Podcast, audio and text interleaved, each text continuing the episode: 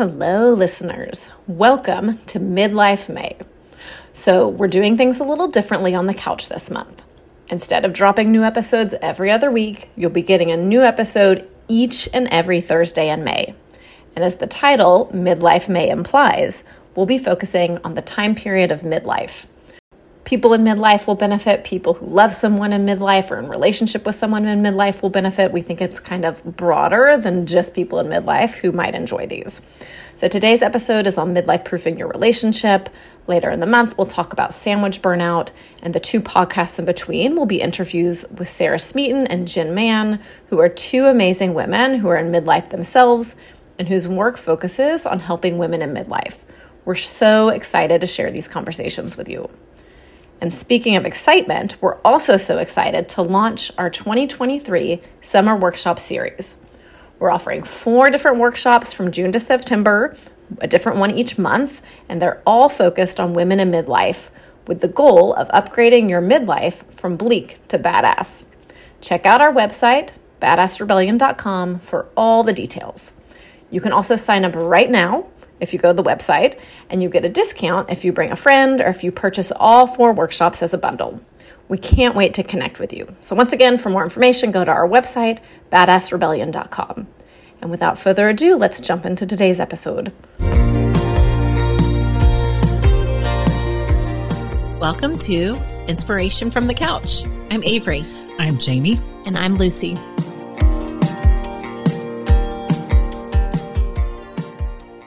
Welcome. So, as you might know, all three of us are in midlife with kids who are aging and who will launch like off to college, hopefully, like hopefully. in the next five years or yeah. so. So, a little scary. But there's a lot of talk in this phase of life about marriages and romantic relationships, right? So, we wanted to spend a little time diving into not only some of the concerns that arise, but also how we proactively try to sidestep some of these, right? So, we're kind of using this phrase how to like mid-proof life your relationships.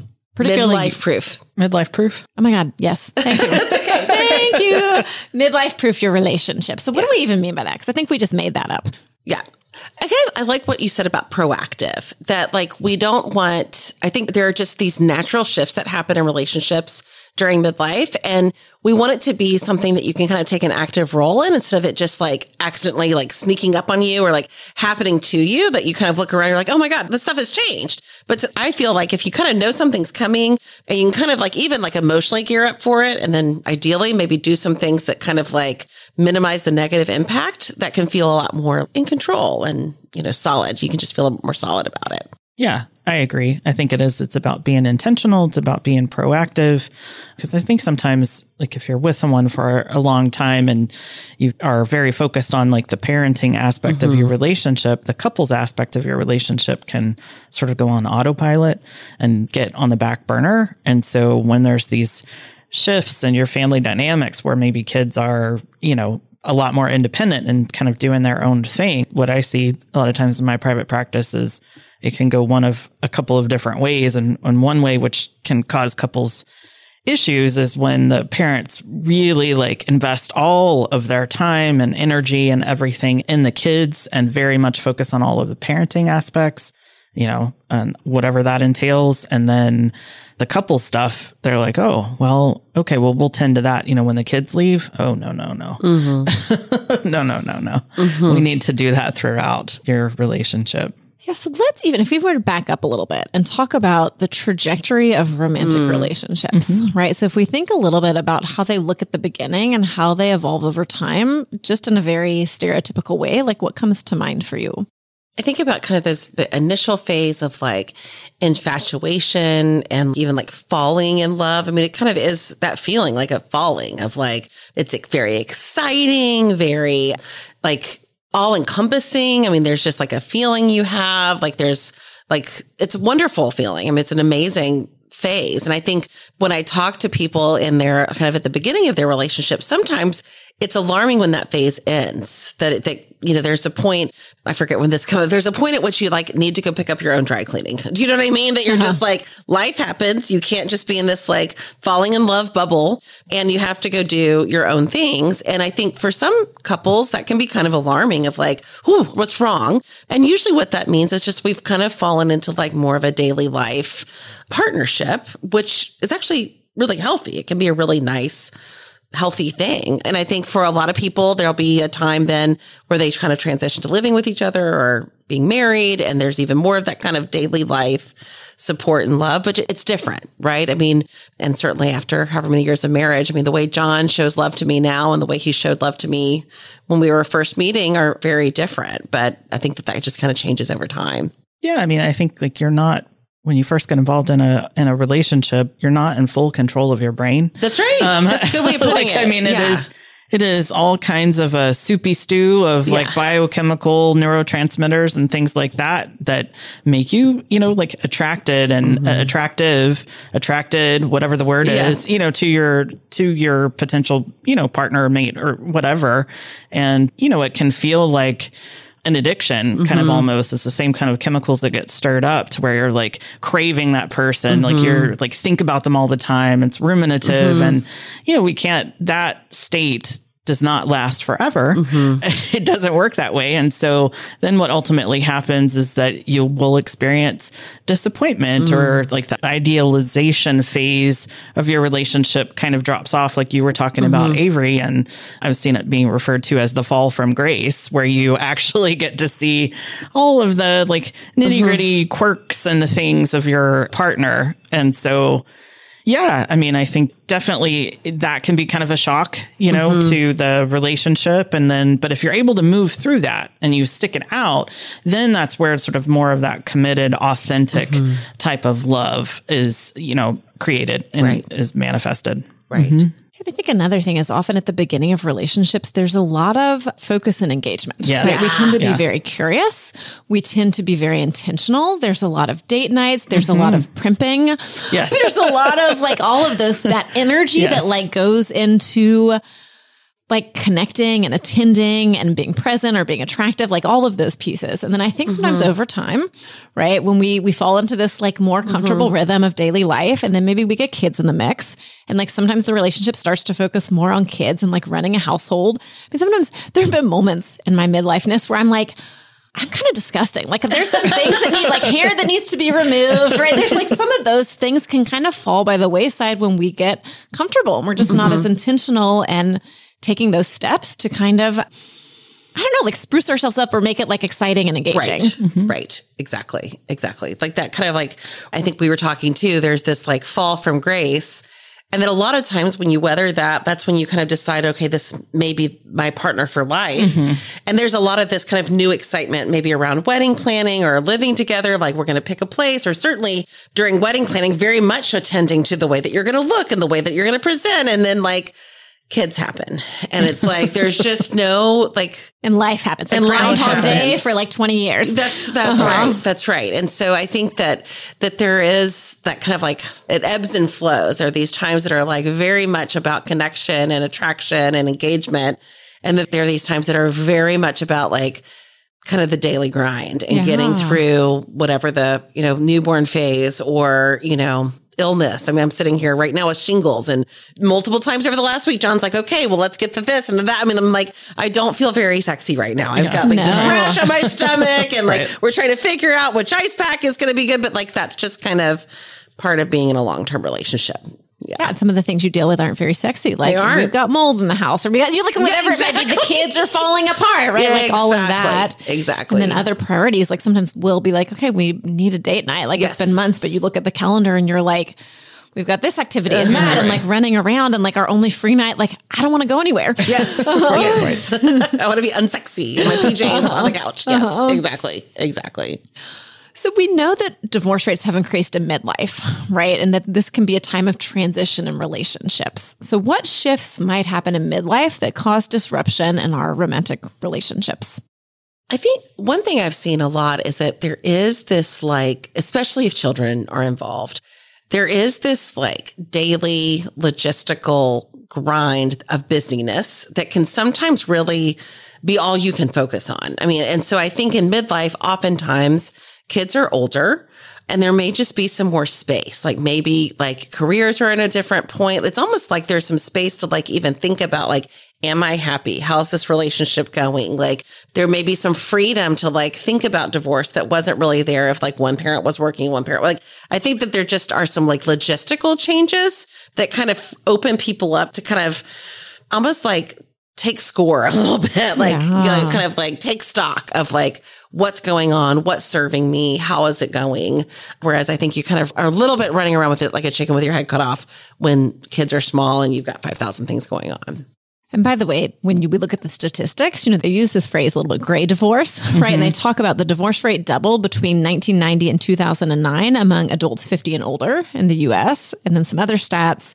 Really, the 40s can be a pretty tumultuous mm-hmm. time in terms of divorce. So, Avery, yes, you were talking about like we take stock I think differently. takes, yeah, absolutely. And just have maybe some space and time and even freedom of like, you know, oh, okay, like my life could work if I wasn't with this person, or I even have time to think about what it is that I want, or, you know, and usually at that point, maybe a relationship's been going on for a long time and there's, there's stuff. but I think that that's such a great point too. So when when we are in our 40s, like let's say you got married in your 20s, like you're not the same person as you were in your 20s, mm-hmm. right? So you change, your significant other changes, and then this question of does the relationship also change, like Right. along with that? Right. Exactly.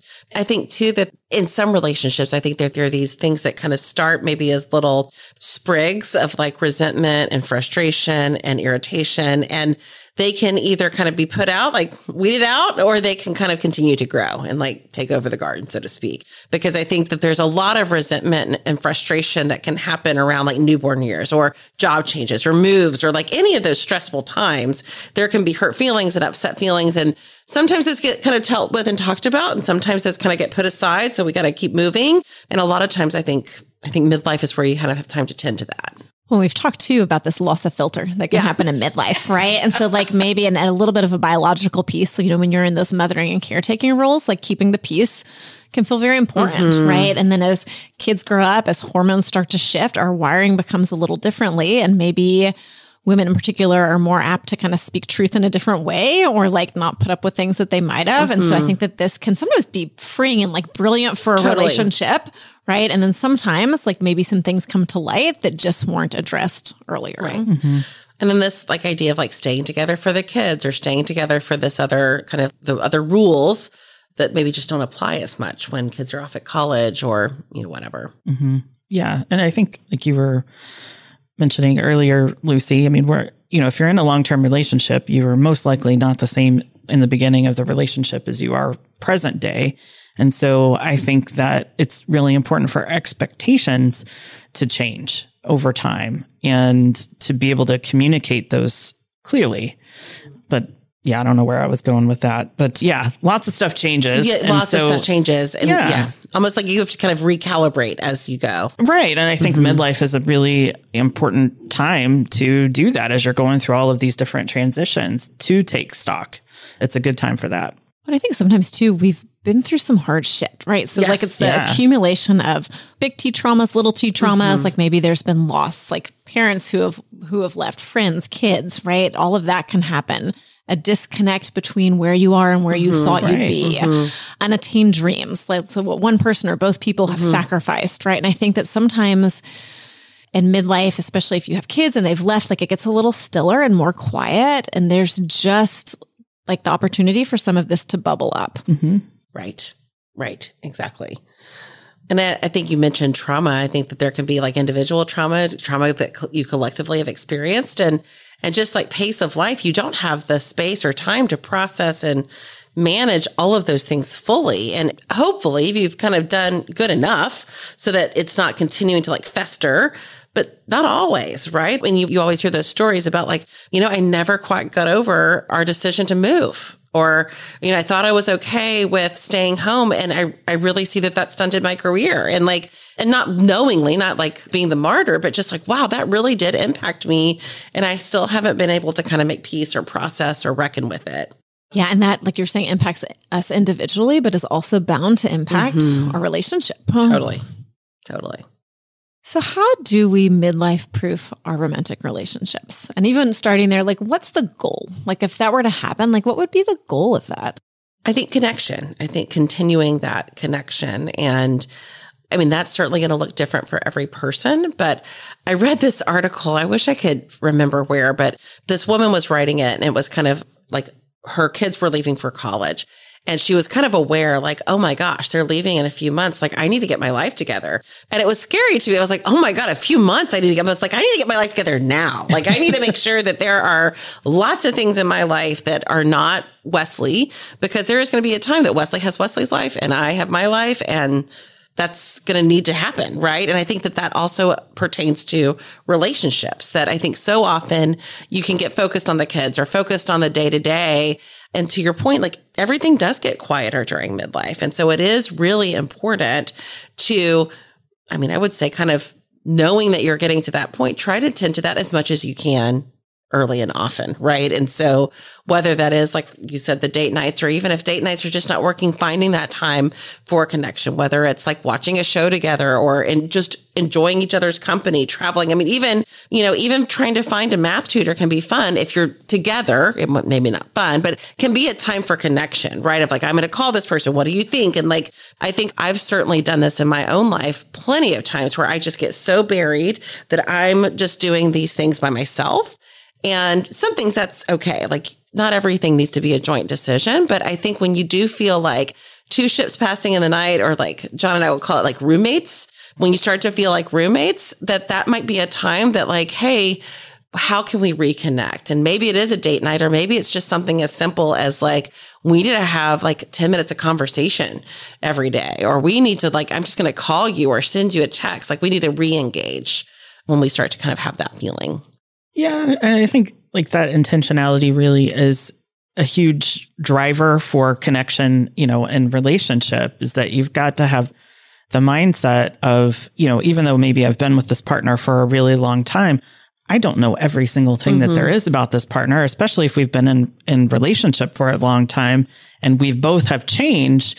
We may not know the, the ins and outs. Mm-hmm. I mean, mm-hmm. taste change, interest change, all of those kinds of things. And so you have to be intentional and open, like being accessible and available to your partner mm-hmm. and being curious and learning about what is going on with them. There's a, a great activity, John and Julie Gottman, who are couples researchers who have this activity called love maps which I, I really like. It's a list of a gazillion questions that you sit down and fill out yourself and, and then, you know, take some time each day or on a consistent basis and go through those questions with your partner. Mm-hmm. I mean, mm-hmm. and there are things like, who are your best friends these days? I mean, it's not yeah. like really threatening questions, but just really nice, like, oh, okay, well, we're getting reacquainted. Yeah. We're getting to see where you're at right here, right now. Mm-hmm. But I love that you just said it's not really threatening because I think yeah. sometimes we have this sense of like, all right, we have to have a really heavy, serious right, kind right. of conversation right. that's like super vulnerable and intense. Right. And there's a time and a place for that. Sure. But so much of connection, and when we go back to that like dating phase, it's around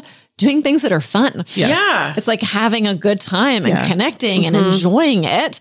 And how do we bring some of that back? Right. Or even find the levity in the stuff that's not fun. I mean, like the math tutor. Like where you're just like, fuck, like why am I having to do this? And like, you look, have you been finding a math yes, tutor? Is that like yes, top of mind? Yes. Okay. Is that, is that clear?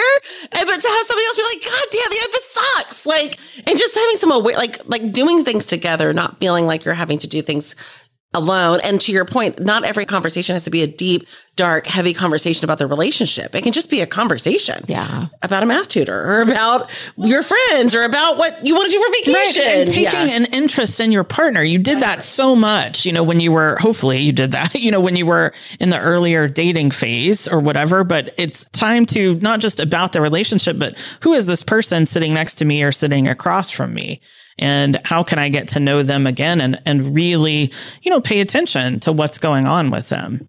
Mm-hmm. And I love that, yeah. Jamie, because I think sometimes we don't really listen. Yeah. Right. And I am so guilty of this, like half listening, half tuning out, focusing on something else, thinking about what I'm going to say next. Mm-hmm. And so, mm-hmm. how do we really like be present and attend yes. to each other? Yeah. Yeah. Now, somewhat different.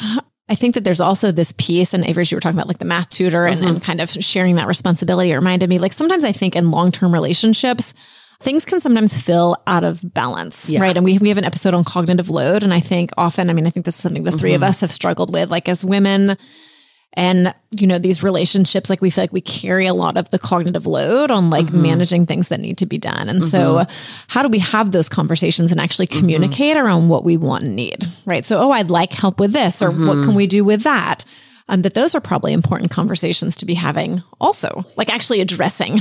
Totally. Uh, That's exactly right. I think we've been having similar conversations. John, as you guys know, have been, has been on sabbatical for, I mean, coming up on a year now and is now looking for new jobs. And one thing that we've kind of had to process, a, a little T trauma that we've kind of processed over the last year is how much he worked before and how much parenting I was doing alone. And he has been very vulnerable and open and we've had, we've had really good conversations over the last year about that. And I don't know if he would have, by the way, realized that if he hadn't like stopped work altogether. and Yeah. started doing all of that stuff. So say a little bit about that shift that happened. So John worked very, very much of the time for a long time. Most of Wes, I mean, Wesley's Like life- long hours. long He hours, like long Monday through. Friday, he'd be there long hours and we usually work some point on the weekend. And so a lot of the parenting was just me. And that was great to have some flexibility with my private practice to be able to do that, to be able to, you know, take Wesley to school and pick her up and do all the things. But that meant that a lot of the parenting was pretty much done in isolation, or it felt kind of isolating for me. And so that's something we've talked about over this last year. John, when he stopped working, took over all of that, which has been amazing for me. And I think really there have been a lot of things that have come out of that. One thing is that John is seeing and recognizing how much of that he didn't really know what's happening before that invisible cognitive load and just time. He was like, this is a half-time job. Like this is 20 hours of my week that I am doing all of these things. I'm like, huh, yes, I see that. And I feel that. So there's this like validation that's come from that, but also this like being on the same team. He now knows more about the orthodontist appointments than I do. He now knows more. And so there's this like, as we look ahead to him going back to work, we've talked about it like I just want us to be on a team. Like we haven't really like I did it I won't say everything, but most everything for the first like 12 years of Wesley's life. And John's done kind of everything for this last year. And we're going to have to figure out how to like play nicely with each other when this comes. And so yesterday, actually, John had an interview and he was talking about like when he was going to start. And I was like, I can't talk about this right now. I've got a patient. And I said, but I need to, and he came in later. He said, I'm on your team. I'm still a team player. We don't have to figure this out right now. Like, I just want us to have, I want us to kind of decide together. When am I going to start? Like, I'm not leaving you out of this decision. And it was like, like it felt so nice and such a connection of like, yeah, we are a team and, you know, I'm still looking out for you. Like I'm not trying to leave you out, which mm-hmm. was really reassuring. But I think having those real hard conversations can be really important. And maybe that happens just the two of you. Maybe that happens with a couples counselor. Maybe that happens, you know, with whatever. But I think that there are really good conversations that need to be had that can really maintain that connection. Totally. Yeah. So allowing you to grow together and Totally. allowing things to be different and to change and to like respond to what's so in the present, which is always shifting. Mm-hmm. What are some other ways we midlife proof our relationships? Uh, I think another thing is probably to not lean on any one person for everything. I think that, you know, nurturing your friendships, nurturing your other activities, like nurturing your other. like having your own life is actually really Yeah. helpful for your relationship. Totally. Yeah. Totally. I mean, there are times, I mean, in the last few weeks that John is like, why don't you call Jamie or Lucy? I, this is above my pay grade. I don't know really how to help you with that, but they probably do. And so I think just having those other relationships, those really deep connected relationships, take the pressure off. So you're not trying to get everything from any one person. Like you're not trying to fill up your whole life with your one, with your child, with your one role as a parent. You're not trying to fill up all of your relationship space with like your partner. Mm-hmm. Yeah. It can be really helpful. I think like spicing things up too. Yeah. Right. So how do we pull in like adventure and fun and new things? Mm-hmm. And I don't know, like just bringing that into the relationship too. Mm-hmm. Yeah, I think like trying new things together, mm. like creating memories with your partners, what Totally. you're doing when you do that. And it's a great way to connect, whether it's a fun experience or it turns out awfully, you know, you can laugh at that and have it be a good thing. I mean, and Robert and I regularly do that. He has ideas for stuff and expectations, and he may have a good experience and I do not. but we can kind of laugh about it. I think I'm going to end up writing about it in a broadcast email about our massage chronicles. Oh, quite honestly, wow. of places that he picks and sets up. And it's a wonderful thought and a great intention. And he has a great time. But then I go in and it's, an interesting, interesting less than thing. ideal. Less Not than ideal. It's less than ideal. Uh-huh. It's less than ideal. It's a, a lot of, you know, this last one, a lot of attention on my ass, quite honestly. I mean, I was like, this is a lot of attention there, and yeah. I've never had a hot stone put there. Like, thank you for that. Like, I mean, and then Robert's like, "How was it?" You know, and it's like he's all relaxed and uh, like amazed, and I'm just. He had the same experience there. He did, like, but no, he. I don't think he did have the same experience. Like, like he did not have that like experience. They focused on his ass, and he's like, "This is wonderful. I think you'd really enjoy your yeah, ass." I don't know what kind of massages okay. he's getting. I okay. mean, and this goes like way back. We have multiple examples of massage snafus for me, whereas he has the best time of his life. Uh-huh. Uh-huh. So yeah massage chemicals. I love it. Uh-huh, uh-huh. I love it. But you're, to your point, like it can be a fun experience. It can be a funny experience because it was so bad. Like, yeah. but all of that requires new, yes. right? Like that we're going to try this new restaurant. We're going to try this new travel. We're going to try right. this new massage therapist. But right. I think that idea of like spicing it up with adventure and play and newness. And even if it sucks, it doesn't mean it was like a waste of time. Like yeah, it was like just responding to. Totally. It's a learning experience. It was, totally. it was a learning experience. Totally. Totally. Totally. I think the other thing to keep in mind is how do we like foster positive thoughts about our significant other. Right. Yes. What I mean about this is I can sometimes get caught like in my head being like, oh, like I have to do everything. Like, and I get kind of like resentful and grumpy. Mm-hmm. But if I intentionally remember, like, oh, actually, my husband does a lot, right? Yeah. Like, here are the things he does. Here's the ways he's participating. And I'm like, oh, okay. Right. And it helps yeah. me feel very differently, like mm-hmm. when I mm-hmm. tell myself a different story. Yeah. Yes. Once again, I'm not saying like like if the reality of it is really an issue, then like we're not saying ignore the yeah. reality of it, but sometimes our heads can get negative and skewed and that's more about like maybe me being exhausted and me not asking for what I want and need, and I can kind of blame him for it, but that's not necessarily always fair. Mm-hmm. Yeah, when I sent y'all the picture of the humongous load of laundry that was on the bed that I came home you know, to. home to on Tuesday, whenever that was, and after I'd seen like 10 clients that day or mm-hmm. whatever and was super tired, walk in and huge pile yeah, of laundry. Like covered yeah. the whole bed. covered the whole bed. you know, my initial thought was like, oh, yeah.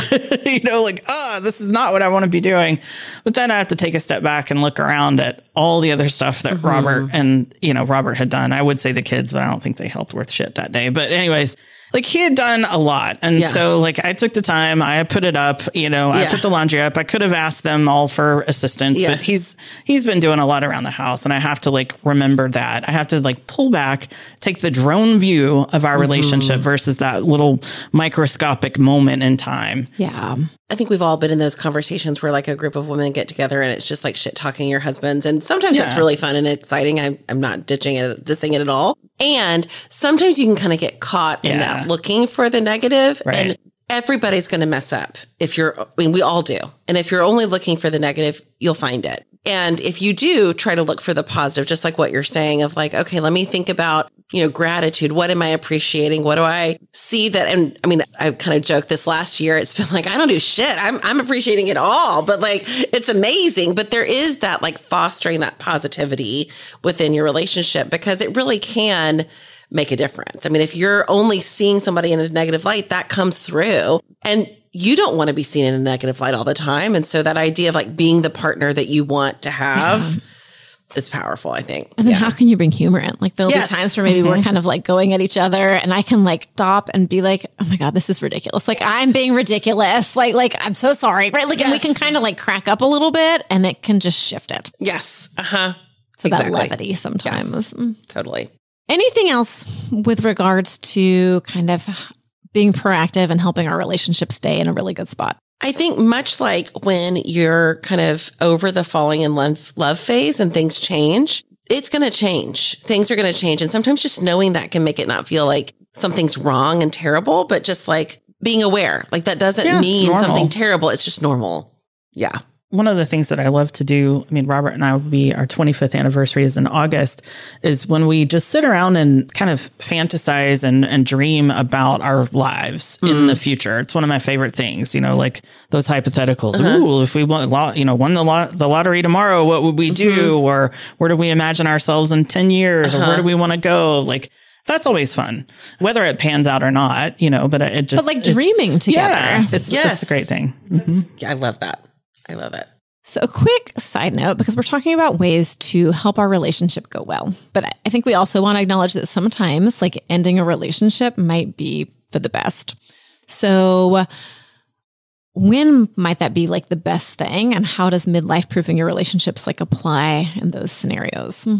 I would say that one, I think it's always a great idea, even for very healthy couples that are not headed toward, to divorce, to go to couples counseling. I think a lot of times it kind of sometimes gets a bad rap. I think sometimes people have this idea that the only couples that go to counseling are couples that are in trouble or they're about to get a divorce. And if that feels really big and scary, you may stay away from it. But I think really it can be hugely beneficial. I mean, to be able to be in a space where you can kind of leave the stuff there, have a mediator, have some of these hard conversations. And so I would say if there is this a feeling of like, either this trauma that hasn't been resolved or like, oh, I know we need to have some hard conversations, but feels so scary. Keep that in mind. I mean, that is something that can be hugely powerful for couples to be able to talk through things with, with a mediator.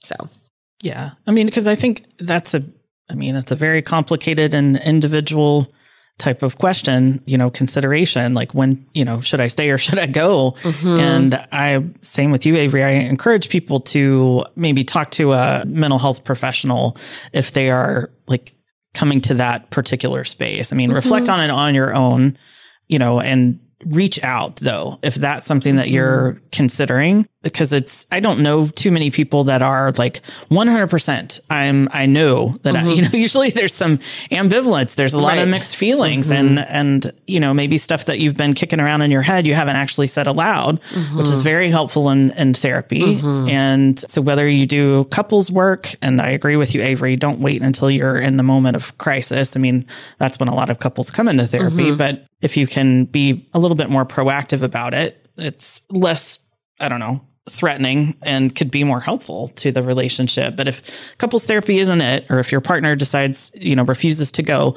you go to yeah. individual and try to work mm-hmm. some of this out there. Yeah. And there's all kinds of resources and, mm. and stuff out there about, you know, staying in a relationship, leaving a relationship. But ultimately, it's people leave for all kinds of reasons. Mm-hmm. I think just to throw out there, Gottman, as you referred yeah. to them earlier, have a, a, book about the, I think it's called the seven principles to making marriage work, maybe. Yeah. Mm-hmm. But even if you're not married and if you're in a relationship, I think it's a great book to start to think about instead of having to be anxious about my relationship uh-huh. or scared of it, how do I be, once again, proactive yeah. and what can I focus on that is really going to, you know, enhance the quality of my uh-huh. relationship uh-huh. and really help strengthen it. So that's a great totally. resource that we'll pop in the show notes. Totally. Okay, thanks for joining us. Next time we're talking about sandwiches, but not in the way you think. Jamie, you want to tell them? I'll tell you on the next podcast. Yes, we'll, we'll be right. talking about sandwiches. All right, see you then. Thank you for joining us for this episode. Subscribe to Inspiration from the Couch wherever you access your podcasts. We always welcome your feedback. Visit us on our website at inspirationfromthecouch.com.